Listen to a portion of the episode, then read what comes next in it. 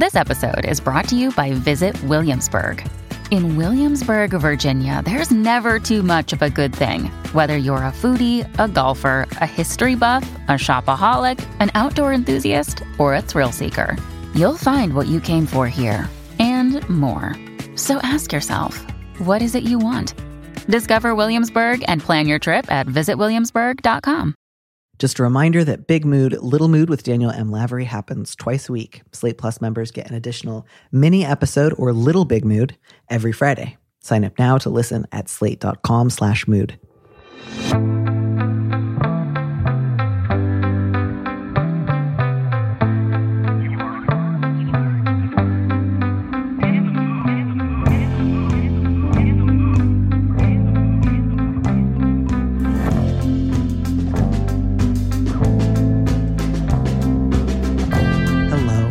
Welcome back to Big Mood, Little Mood. I am your host, Danny M. Lavery, and with me in the studio this week is my dear friend Colette Arand, a transsexual poet from Athens, Georgia. She's the author of the poetry collection Hold Me, Gorilla Monsoon, and is the editor of Fanfight, the wrestling section of Fanbyte Media. Colette, welcome to the show. Hello, thank you. I feel very tempted to laugh at myself because not 2 minutes ago, I was confident about two things. One of which was I wouldn't have to ask you any questions about your bio. And the other was that I was sure you had been on the show before when it was Dear Prudence. And now I'm not so sure about either of those things because I just realized, I don't know that I've ever said your last name out loud before. And I don't know if I said it right. You didn't, but that's okay. It happens. Good. This is one of my cherished time-honored traditions is when I have dear friends on the show, I don't pronounce their last names correctly. This was how I found out I didn't know Calvin's last name last year. How do I pronounce your last name, Colette? My last name is just pronounced Aaron, like running one. Very simple, but very difficult spelling. Yeah, that's sweet of you. I would say not that difficult. There were really just the two options. I went with one. I pursued my chosen path with confidence. You got if the first name right. One, it would have been great. Yeah, that's all I really care about. This most people beef the first name. I feel great that I didn't. And this is just like when I was a kid and I would come home and I would just be like, this is my new friend. We met on the playground. And someone would say, what's your new friend's name? And I would say, I don't understand the question. This is my new friend. We have a cherished and longstanding intimacy as a result of the monkey bars. And I don't know anything about them. I live in the moment. What more do you need? What more do you need? It's just like, no, we had a communion of the soul on the jungle gym. I didn't, bog it down in pedantic details like what's your name. We had a meeting of the souls.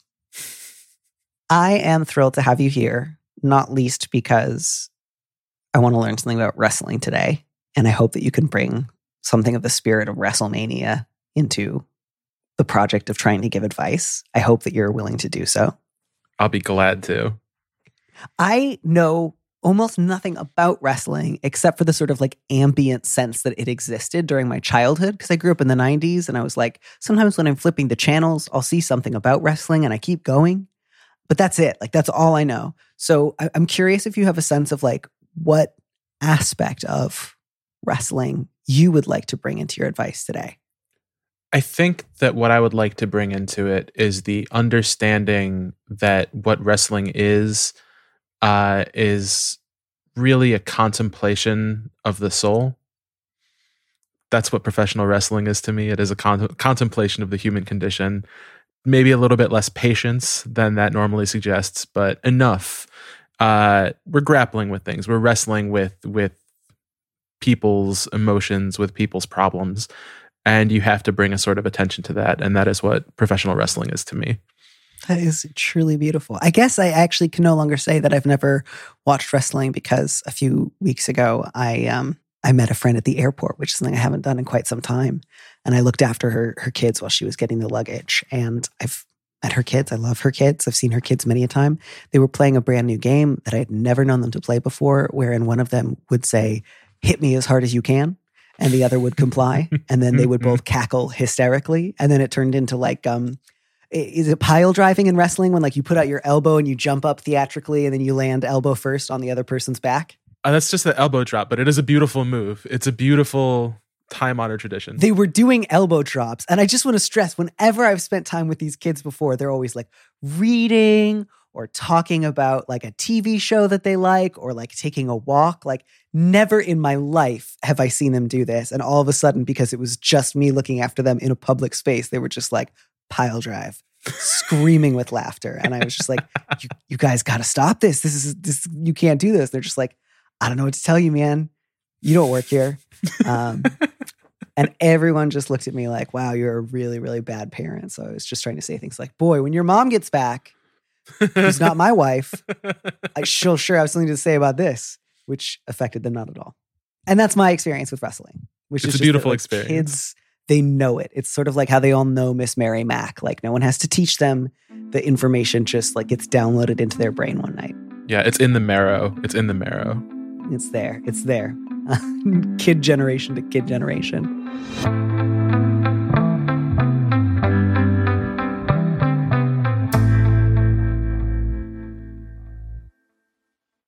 Another day is here, and you're ready for it. What to wear? Check. Breakfast, lunch, and dinner? Check. Planning for what's next and how to save for it? That's where Bank of America can help. For your financial to-dos, Bank of America has experts ready to help get you closer to your goals. Get started at one of our local financial centers or 24/7 in our mobile banking app. Find a location near you at bankofamerica.com/talktous. What would you like the power to do? Mobile banking requires downloading the app and is only available for select devices. Message and data rates may apply. Bank of America NA, member FDIC. When you need mealtime inspiration, it's worth shopping Kroger, where you'll find over 30,000 mouthwatering choices that excite your inner foodie. And no matter what tasty choice you make, you'll enjoy our everyday low prices, plus extra ways to save, like digital coupons worth over $600 each week. You can also save up to $1 off per gallon at the pump with fuel points. More savings and more inspiring flavors make shopping Kroger worth it every time. Kroger, fresh for everyone. Fuel restrictions apply. So with the spirit of whatever that is in mind, I will read our first letter and we will try to advise someone. The subject is jealous girlfriend. I've been dating an amazing woman for almost 8 months, and it's the longest I've ever been with one person. She's only been in exclusive relationships before and has loved 2 other women besides me.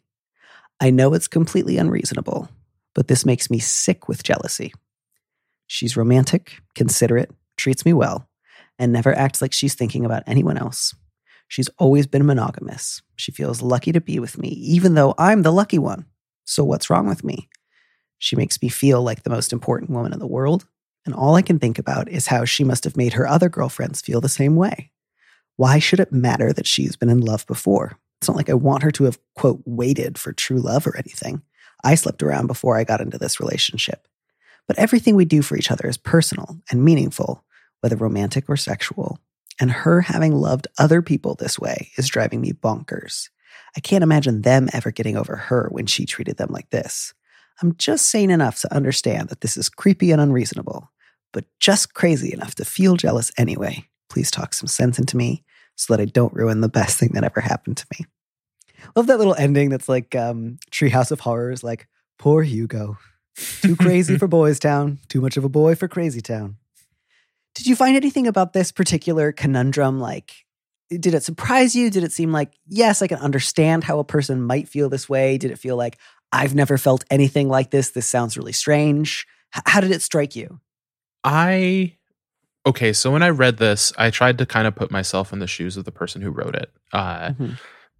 And while I was doing it, like I was kind of observing the significant other and considering her previous exes, and kind of what I came to the conclusion of was that this is kind of a case of projection a little bit, which is something that I can identify with. It's certainly something that I've done in the past. It's something I'll probably do in the future, but I don't know. There was something a little bit heavy to me about the idea of focusing on how the significant other treated the exes, which is a relationship that the writer doesn't know, right? Like they weren't there. Like I hope they weren't there. That would be not for the best for anyone involved. But you know, you don't know how that relationship impacted your significant other, and you certainly can't compare your relationship to those prior relationships. That's kind of what leapt off the page to me on first and second reading was. You really can't do this to yourself. Like, you can't bring this baggage into your relationship willingly because it won't leave. Like, it's going to stick.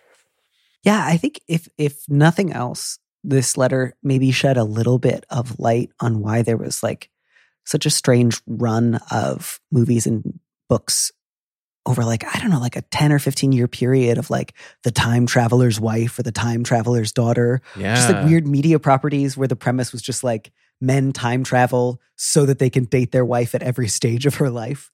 And it sort of is like, oh, I guess this is kind of the target audience, which is somebody whose jealousy doesn't exist in the here and now, but like forwards or backwards throughout time. Like, it's one thing to have you here with me now, but I also now would like to go back in time and like replace your exes with me.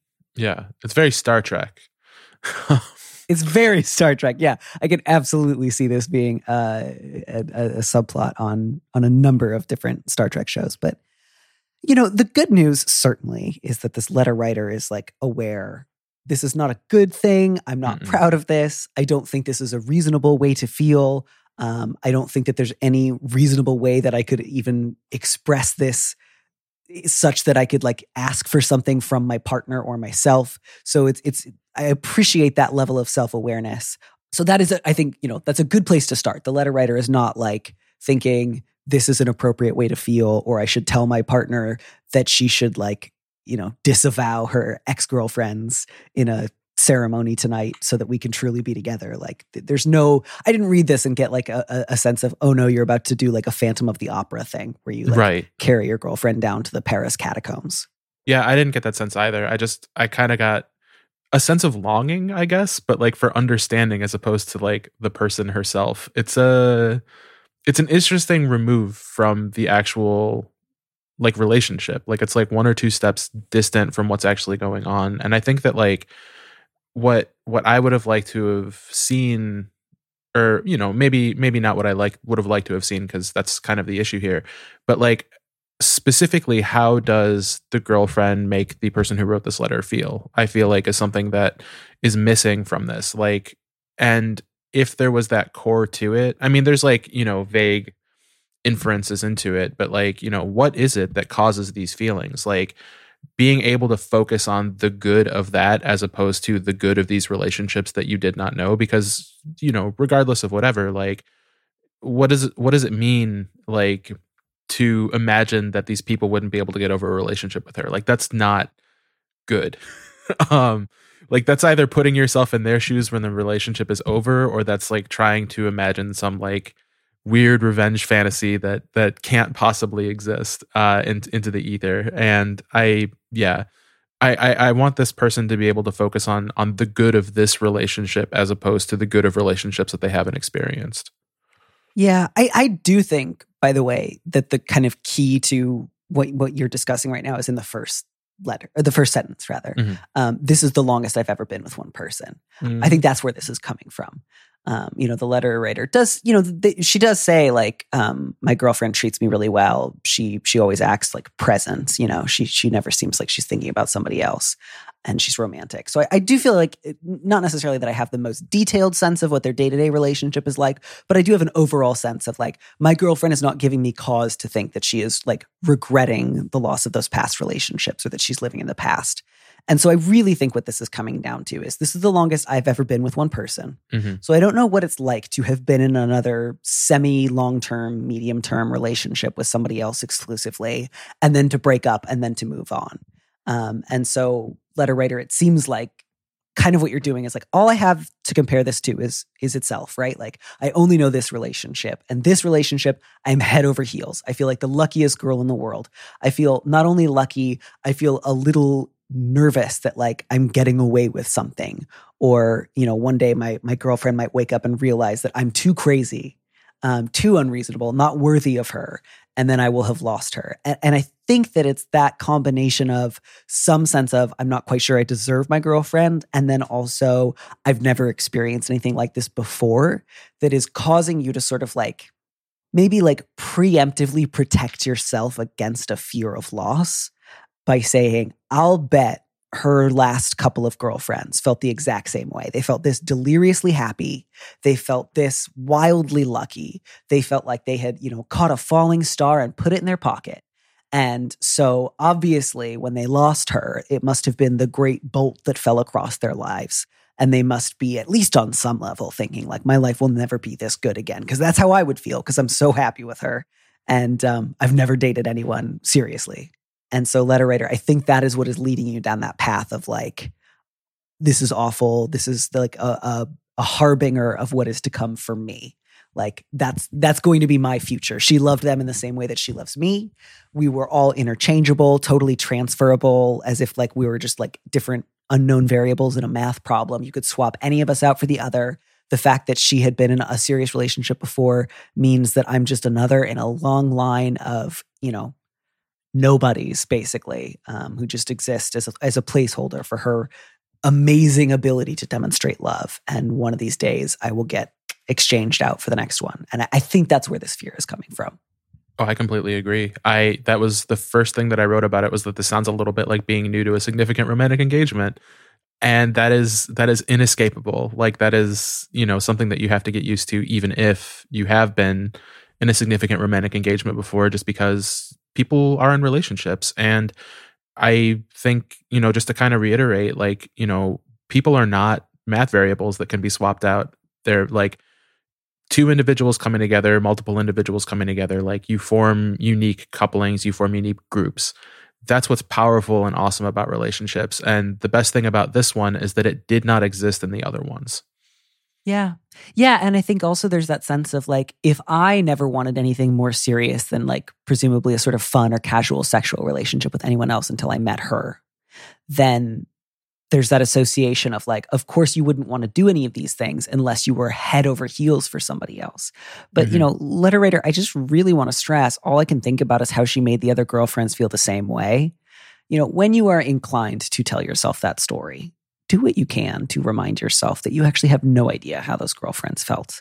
That there is a wide variety of human experiences that it is possible to have.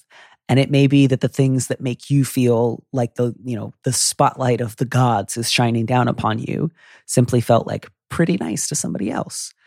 Or maybe they had a great beginning and then later things fizzled out for a variety of reasons you can't really speak to. I would just really caution you against thinking like, because this thing is new to me, this must be what it has felt like for everyone else.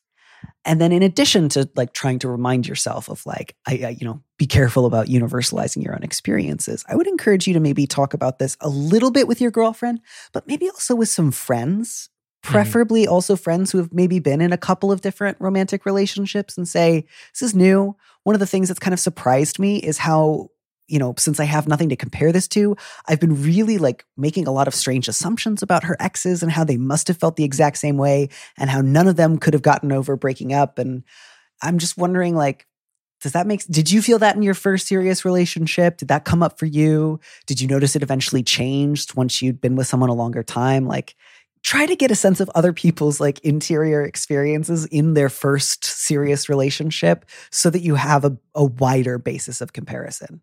Yeah. And I think too, like one more thing that I would add to that is that the more that we've spoken about this, the less it really sounds like jealousy and the more it sounds like fear. Like just like a fear of like potential loss of this relationship. And you had mentioned something like that earlier. And something that I've learned a lot over the last year and a half, 2 years, is that you can't really pregame for loss. Like the only thing that it's going to do is make it more present in the now. So, you know, again, like talk to your friends about it. But by the same token, like try not to identify or think too much about these people who've experienced the end of this relationship. Like you're not in their shoes. You don't want to put yourself in their shoes. You want to live for the moment, if I can use a cliche. So, you know, don't bet on loss. Like don't think cataclysmically. Think about what's good now and continue to build on that into the future. Yeah, I really appreciate all of that. And I also hope that someday you write like a wrestling themed self-help book called Don't Pre-Game Loss. I would buy it. Yeah, you know, and I would say, you know, I know I stressed letter writer that I think you should discuss some of this with your friends. I also think you can mention it to your girlfriend, but I really think to do so broadly rather than like to ask for her to like address any of this on your behalf is the way to go. So just like, if you want to say, you know, I love our relationship. As you know, this is my first serious relationship. And so I don't have a lot to compare it to. And sometimes I, you know, find myself kind of taken aback by how much I assume that your other girlfriends must have felt the exact same way that I do. And just, they must never have gotten over you. And I find myself experiencing like insecurity and jealousy. I think that's a little goofy. And I just wanted you to know, not because you have to like fix it or promise me that they don't still call you. I just like, I want you to know about my interior experience. That would be the most I would like recommend sharing with her on that front. And you know, I don't know. I remember the first time that I was like in love with somebody who was in love with me, and I was, you know, 17 as opposed to I think this letter writer's probably like mid-late 20s, somewhere thereabouts. And I definitely was like, oh, the love of my life had a girlfriend sophomore year of high school, and we're in our junior year. I can't believe I missed that. You know, like I'm so jealous of every experience that this person has ever had. I want to be all things to them now and forever. And so, you know, I definitely remember feeling that way. It happened a little earlier in my life, but that was definitely something that I strongly associated with my first love, which was just like this intense mixture of like jealousy and ambition that sometimes felt a little Phantom of the Opera-y, which was just like, I want to be all things to you. And like, you know, it happens. It's not unheard of. And it sounds like you still have a pretty good grip on reality, letter writer. So I wouldn't worry too much. The only thing I would really caution you against is like, you say that like, her having loved other people this way is driving me bonkers. I think that line kind of feels like that would be the thing that I would caution you the most against, is this sense of like, if she was capable of loving anyone else, then that must mean that it is exactly the same as the way that she loves me, which then must mean that the way she loves me is kind of meaningless. And so again, I think there's some fear there that's potentially leading you to try to preemptively guard yourself against this fear of loss, which is just like, well, her love is so great, but if she was able to love somebody else, then it must not be that special. And therefore, I need to find ways to distance myself from it or mistrust it. And I would encourage you not to do that. It does not mean that she treated every ex of hers in the exact same way or had the same feelings of love. Like, you know, it's not a perfect comparison, but like if you think about some of the closest friends that you have had over the years, presumably you can imagine like there are some themes to the things that you do with your closest friends, whether that's like take road trips or like have late night conversations about your feelings, or like give each other like meaningful birthday presents, whatever that might look similar from friendship to friendship, but didn't mean that you thought of each of those friends as like interchangeable pawns that you were simply like doing a series of rituals at in order to extract something from. So I would encourage you in those moments, maybe try to think of this more along the lines of something that you already have experienced, which is like, no, I don't wildly change up my like friendship courtship stage whenever I meet somebody new that I would like to become friends with, but neither does it mean that I'm just like going through the motions or like it's meaningless.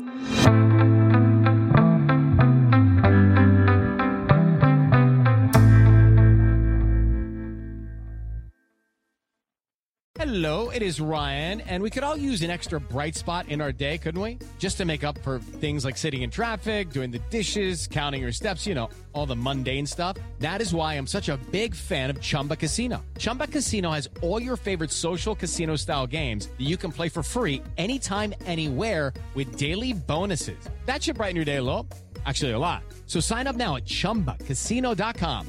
That's ChumbaCasino.com. No purchase necessary. VGW. Void where prohibited by law. See terms and conditions. 18+. Our next letter has the subject L, B, or Q. I want to identify as a lesbian as I genuinely have no romantic or sexual interest in men, but friends have pointed out correctly that I've had positive relationships with boyfriends in the past. I really cared for them, and it's not like they forced me into anything. It was nice to feel close to someone, but passively, pursuing women is something I actively engage in. These friends are also gay, and it made me stop and think about appropriation. I just don't want to have sex with men anymore. I realize that doesn't mean I can't be bisexual, though. Would it be inappropriate to identify as a lesbian? And if so, how do I talk about it with people without perpetuating the idea that lesbians can be with men if they try hard enough? I don't believe they should try at all, but it sounds like such a relief to know I'm attracted to the person I'm dating or sleeping with.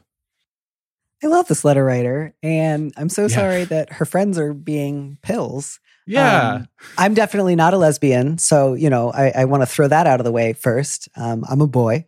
I had, you know, I don't know, like a lesbian minor in college. I have many, I don't know, spiritual lesbian cousins. Sometimes we, you know, visit the borderlands and throw notes over the fence, but I'm not one myself. I don't think that I can call myself a lesbian either, but, you know, same as you, I minored in college, so to speak. And, you know, I have felt over time, like my own sexual preferences shifting from one extreme to the middle, to the other extreme, back to the middle. Like it flows back and forth. And, you know, I think that as a consequence, like what we're dealing with here is kind of like a classic millennial, if this writer is a millennial, conundrum, which is to say like what word you can use to describe yourself with. And yeah, I don't know. I felt a little bit of myself in it. I also felt a little bit of like myself like harumphing at this letter writer's friends.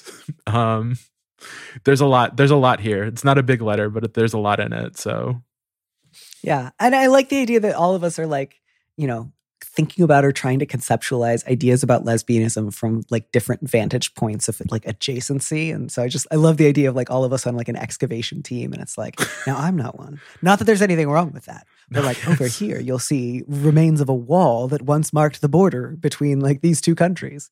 Yeah. Yeah. So, you know, bear in mind, letter writer, that you are talking to two people who don't call themselves lesbians. And so that will potentially influence the type of advice that we give you. But yeah, I mean, I think if I am extending the best possible, most generous reading to your friends, I think they are being a little silly.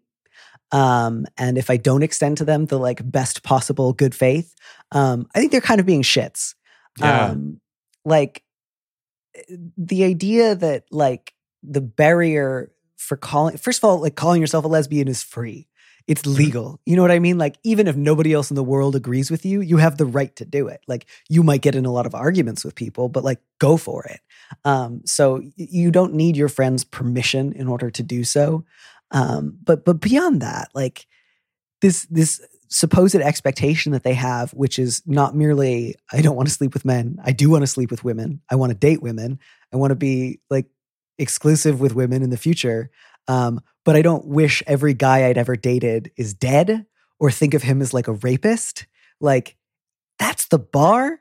What in the world? Like the implication that I felt like I got in that letter was because I was not forced into these relationships at gunpoint and because I don't like hate these guys, why on earth? Like, if anything, I feel like a meaningful definition of lesbian has to do with like positive feelings about women rather than negative feelings about people that you don't want to be with, right? Like, I don't feel like that's usually a set of like rubrics that we apply to other identities. And so it feels a little weird to me that your friends are like, no, lesbianism is primarily about like rejection or hating what you don't want, or abjuring your past, as opposed to like something that speaks to the kind of communities and relationships that you want to be a part of.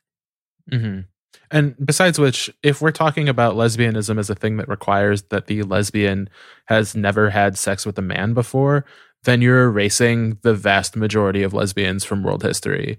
It doesn't work. Like, that's not how it works. It doesn't work that way in our fiction. It doesn't work that way in our history. Like, it's just, you know, lesbians have slept with, been in long-term relationships with, been married to, had children with men for, you know, decade upon decade upon decade upon decade upon decade.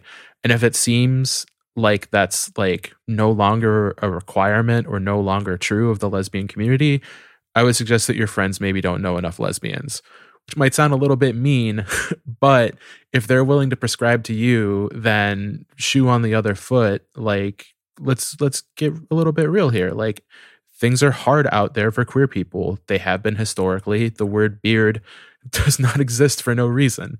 And it doesn't just describe facial hair. So your friends need to cut you some slack. They don't even need to cut you some slack. They need to leave you alone, because I feel like that's... Get a grip. Yeah. They need to get a grip on their own insecurity about their queerness, like, because that's where this is coming from. Like your nervousness about claiming the word lesbian, which I'm just going to go ahead and say that you should. Like, you're asking whether or not you're a lesbian. The same way that when a trans woman asks, am I a trans woman? She's a trans woman. If you ask whether or not you're a lesbian... You're probably a lesbian. You should just take the word and run with it, because you know what? It's cool. It might be the coolest sounding word on the entire acronym. So congratulations. But your friends need to chill the hell out, because it sounds like they're in the way of this realization for you at the moment.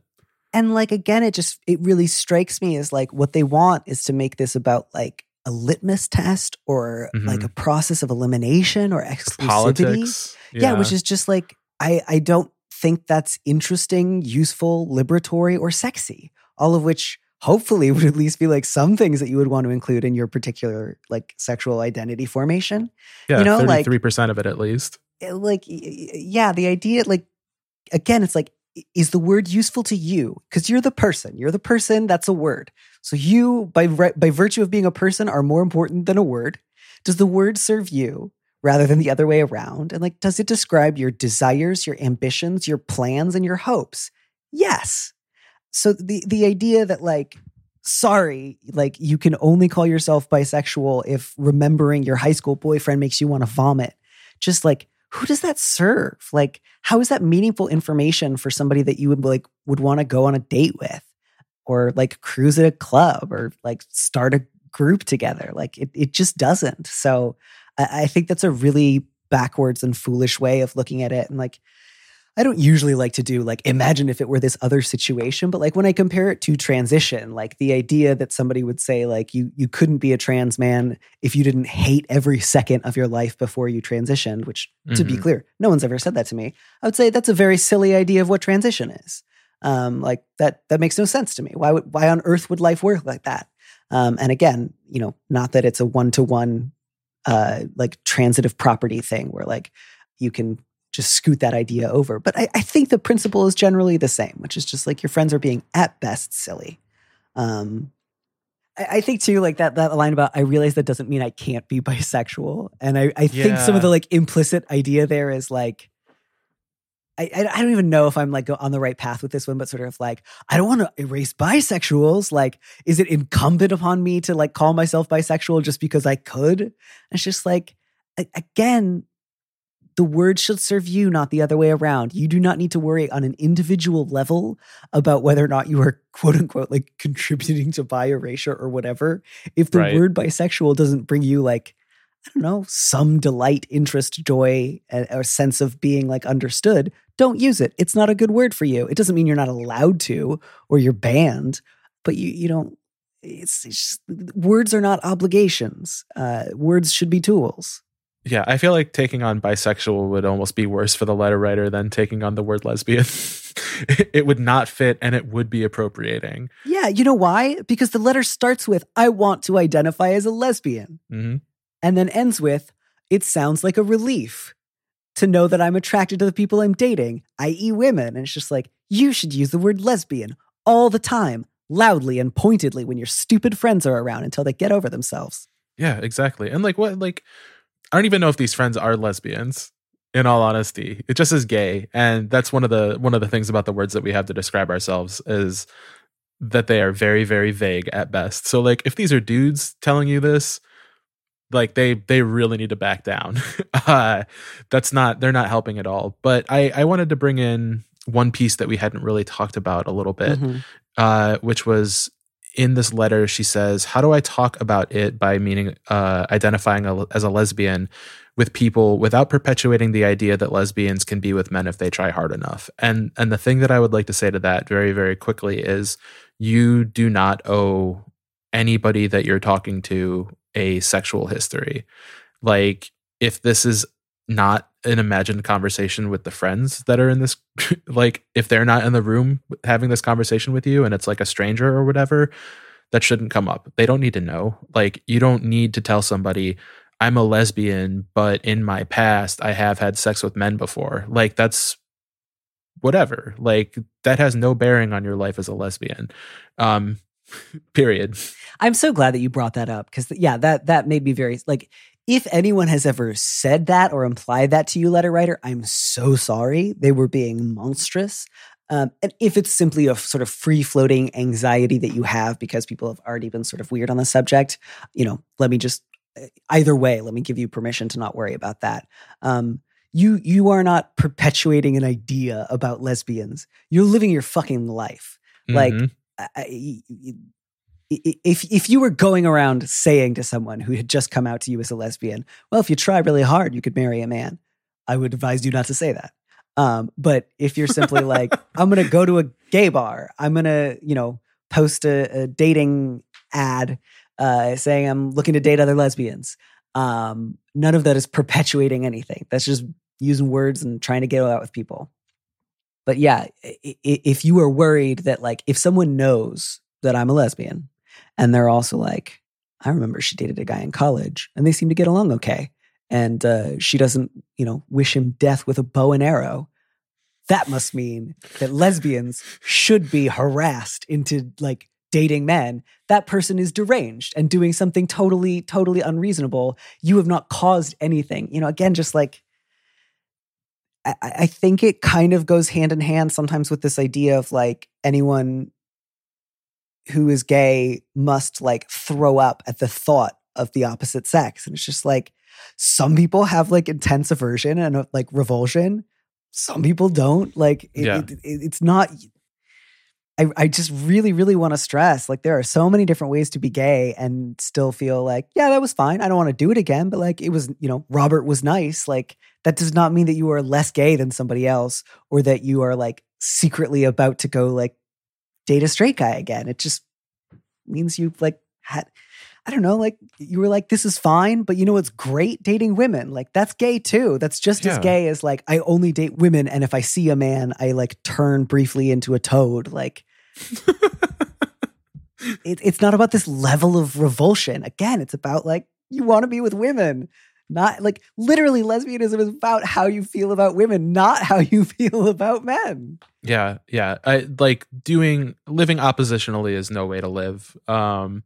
I would definitely, like, I said this earlier, but just claim the word. Like, take the word for yourself, because I think that what that's going to do for you is give you, like, something to hold on to and feel confident about, which might make you more confident in situations where people are challenging your sexuality, like you describe later on in your letter. Yeah, that's it. Also, send your friends back our way and we will yell at them, please. Yeah, I got no problem yelling at them. I love yelling at people. It's one of my favorite things. Huge fan. That's why I watch wrestling. I say that, but I actually don't yell hardly at all. I've never heard you yell. I like the idea of yelling. I'm from the Midwest. I don't yell. It's not in my blood. I think that's all I have on that letter. But yeah, what about you? What's the last time you either yelled at someone that felt really good or heard a good yelling? The last time I actually yelled at someone, I think I yelled at a student once because they had pursued me down the hallway to debate me as to whether or not Adolf Hitler was a good person. And I yelled at them not to tell them that they were wrong, because me telling him he was wrong started this debate. Sure. But to tell him that I didn't have any office hours today as I slammed the door in his face. That is the gentlest yelling I can possibly imagine. Yep, that was the last semester I taught a class, though, so maybe he won. He might have won that argument, but yeah, it was a gentle poetry. Yelling. I did, but like, the way that it works when you're a graduate student is that they shuffle you. Actually, that was a poetry class. Oh no. Oh, it wasn't because one semester they'll have you do basic writing. The next semester they'll have you do basic writing and then, like, something that's actually in your field. That was a creative writing class. I had some very talented people in there who never wrote another sentence once they got out of my class. And that kid was not one of them. But yeah, no, he took it upon themselves. I think that I was, like, talking about, like, the villain in someone's story, and was just like, you don't have to be so obvious. Like, your character doesn't have to be Hitler, like, et cetera, et cetera. And he was like, well, Hitler wasn't actually a villain. Fantastic comment. So class kind of stopped as we all talked about whether or not Hitler was a villain, which was an in favor of villain, like 11-1. And then, yeah, I got into a light shouting match with this kid, because otherwise I would have gotten in trouble. Like, you can't, you know, he pays my paycheck. So you got to be nice. I bet he said that at some point during the debate. Probably. Or in my, like, what do you call them? The comments that you give to the professors at the end of the year. should have been nicer. I paid her paycheck. I wouldn't have been. Yeah, that's. Ugh. Well, I definitely know I'm not going to be able to top that, even if I can't think of the last time I yelled at anybody. So I'm just going to let that one go. Talk to me a little bit about working as now, like, would you call yourself like a professional wrestling commentator? Like, what? How would you describe your new job? I would call myself a professional wrestling critic, like in the same vein as like a film critic or a music critic or a television critic. Professional wrestling, though it is on television and is a kind of live performance, like, exists separately on its own plane. And there's a lot of focus on, like, the news that comes out of wrestling, but, like, not as much on, you know, like, the way that the narrative kind of shapes the conversations that we have as, you know, Americans or citizens of the world or whatever. And that is what I find so interesting about wrestling and so relevant about it. So I would call myself a critic more than anything, and an editor, but when I'm writing, it's as a critic. That makes a lot of sense. I assume, presumably, because a commentator is somebody who is, like, attempting to describe, like, technical aspects of a match, like, as it's going on, whereas a critic is somebody who is, like, more interested in talking about, like, trends or personalities, or I'm quickly running out of words that I know apply to wrestling, because I just really want to stress, like, I don't know things about sports and I don't know wrestling. What do you want to know about it? I'm down to teach you anything that you want to know about it, so long as I can actually answer the question. Is there a season? Like, is there an on-off season? No. That is one of the big problems with wrestling, is that it is a 52-week-a-year endeavor. Like, it is a grueling schedule. When there's not COVID, there can be anywhere between 2 to 3 shows per week that are not on television. So, like, these wrestlers are getting beaten up, like, crazy. Like, it's so hard to kind of explain to someone who doesn't know, but, like, wrestling is a horrifyingly physical endeavor. Like, you know, your life can be changed by any time, like, your body hits the mat or whatever, and they have to do it 52 weeks a year, essentially. There are breaks, like, Christmas is usually when there's, like, a couple of days off, but, like, they'll be wrestling on December 23rd and then December 26th, 27th, 28th, 29th, 30th, 31st, and January 1st. Like, they don't take time off, which results in a lot of injuries. So no off season. I was going to ask then, yeah, too, like, I have a general sense from, like, growing up in the 90s, where sort of, like, the most I would catch about the conversation about wrestling was, like, is it fake? Is it not fake? So I have some sense of, like, there is an element of, like, theatricality to it, but it also does seem pretty, like, physically intense, such that, like, even if it's not, like, untethered from, like, planning, it's not as if you just, like, go around, like, it's still. I guess my question is just, like, what is the injury rate like? Like, is it the sort of thing where people are getting a lot of head injuries? Is it the sort of thing where people are getting a lot of, like how much of it do you know is planned versus just, like, hope for the best? So to kind of, like, go to the beginning of it, wrestlers go to school to learn how to wrestle, and it's very much the same as, like, dance class. Even though I don't think that many people make that. They don't, you know, compare the two. You know, you go to ballet class or you go to tap class to, like, learn the choreography of what you want to do, right? And the same is true of wrestling, where you not only learn how to fall, but you learn how to take wrestling moves. So, like, a pile driver, you would learn how to take a pile driver, which is good, because if you didn't, someone would be dropping you on your neck with no protection. But when you're talking about the protection of a pile driver, which is a move where somebody hoists you up, like, and has your head between their legs and then falls back into a seated position and smushes it down onto the mat. If you mess up the protection of the pile driver by a millimeter, you can break someone's neck. So there is not a lot of space between wrestling is safe and wrestling is horrifically dangerous. The injury rate, it's hard to tell because there is so much shrouded in like the kind of fake real divide. Like, is this person out for like an injury that they created, or is this person out because they hurt themselves, or does this person have a real concussion, or do they have a fake concussion? Ultimately, it is extremely hard to know, and is almost better. Like that's something that I leave for the news guys, because like they can actually handle that sort of depressive picking apart of what's going on. But for me, it's just like I can't handle another guy with a concussion. Like I've had concussions; they're not great. I like, you know, welcome to the club, but at the same time, like this is a kind of grim club, dude. So like protect your neck next time you're out there.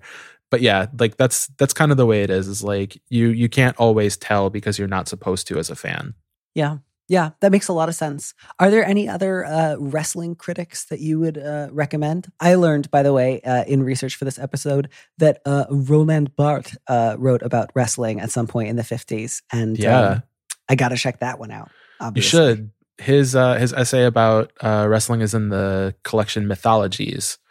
It's the first essay in the anthology. I remember reading this essay like, you know, 7 years ago, very, very well. I actually find that he's an incredible critic of a lot of things that go into wrestling. Like his Camera Lucida was very informative to me. As far as critics that I would suggest, I think that people like Robert Newsom, who has run the zine, The Atomic Elbow for 10 years, he has fostered an incredible amount of talent over the past, you know, decade or so. And his own writing is great. Like he talks about things that happened when he was like 7 years old in like these like sprawling, like 14,000 word articles that like will go into like discourses on like the commercials that happen during like match breaks and stuff like that. Like he's amazing. Otherwise, I would suggest looking at my website, Fanbyte or Fanfight, the wrestling section of Fanbyte, because I'm putting together the collection of wrestling critics out there that I would have loved to have seen at any point in time during my love and fandom of pro wrestling. This sounds genuinely exciting, and if anything gets me into reading like a lot of wrestling criticism, it's going to be you. So. That feels very, very exciting. When did your kind of, I have seen the behind the scenes machinations that have taken you out of your former day jobs and into writing about wrestling full time. But like, do you remember a particular time when you realized you were sort of moving from like a casual fan of wrestling to like a seasoned amateur enthusiast to like, oh, I could maybe make a living doing this? I would say that I moved from fan to somebody involved in the profession when I became a play-by-play announcer in, I think, 2010, maybe 2011, where I like worked for a company in Cleveland called Absolute Intense Wrestling, which had a roster full of people who have since gone on to be serious players in WWE and AEW, which are like the two biggest companies in the country right now.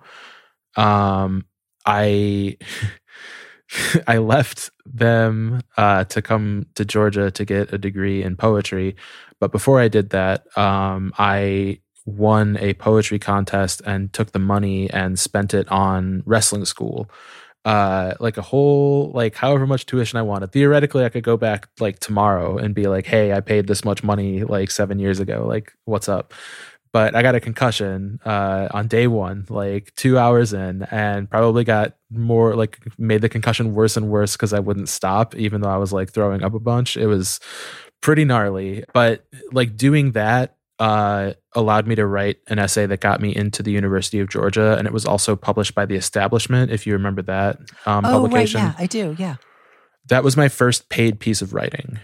And I like kept finding ways after that to write about wrestling in a way that would get me paid. And it was slow and it was whatever, but like along with that and like a couple of pieces for StarTrek.com about Star Trek, I started figuring out like, hey, like I could actually kind of make it as a cultural critic if I like applied myself really hard to one field. And that one field that was really natural was just wrestling. So, you know, 2019, I got hired to be a critic at Fanbyte, and then last year I became the editor of this, or this year I became the editor of the section. So, like, it worked. It happened. It took time, but it did. And I just, I'm going to be forever grateful to you for just putting the image of, like, I used my poetry scholarship money to get into wrestling. I just, only you. But I hope someday many, many more than you. I hope you kick open a field, a new genre of less concussions, poetic wrestling. But... yeah, fewer concussions and more. I don't know, sestinas. More sestinas.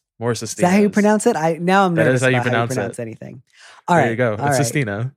Colette, thank you as always for being a gem and a delight. To all the lesbians we tried to help today, I hope we were helpful. You're great. You're doing great. And if anyone listening is either a firefighter or a fire lookouter, get in touch.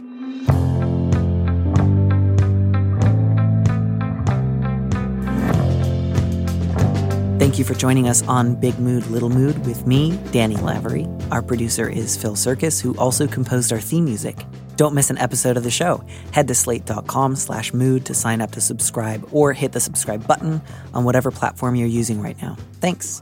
Also, if you can, please leave us a review on Apple Podcasts. We'd love to know what you think. If you want more Big Mood, Little Mood, you should join Slate Plus, Slate's membership program. Members get an extra episode of Big Mood, Little Mood every Friday, and you'll get to hear more advice and conversations with a guest. And as a Slate Plus member, you'll also be supporting the show. Go to slate.com/mood plus to sign up. It's just $1 for your first month. If you'd like me to read your letter on the show, maybe you need a little advice, maybe some big advice, head to slate.com/mood to find our Big Mood, Little Mood listener question form, or find a link in the description on the platform you're using right now. Thanks for listening.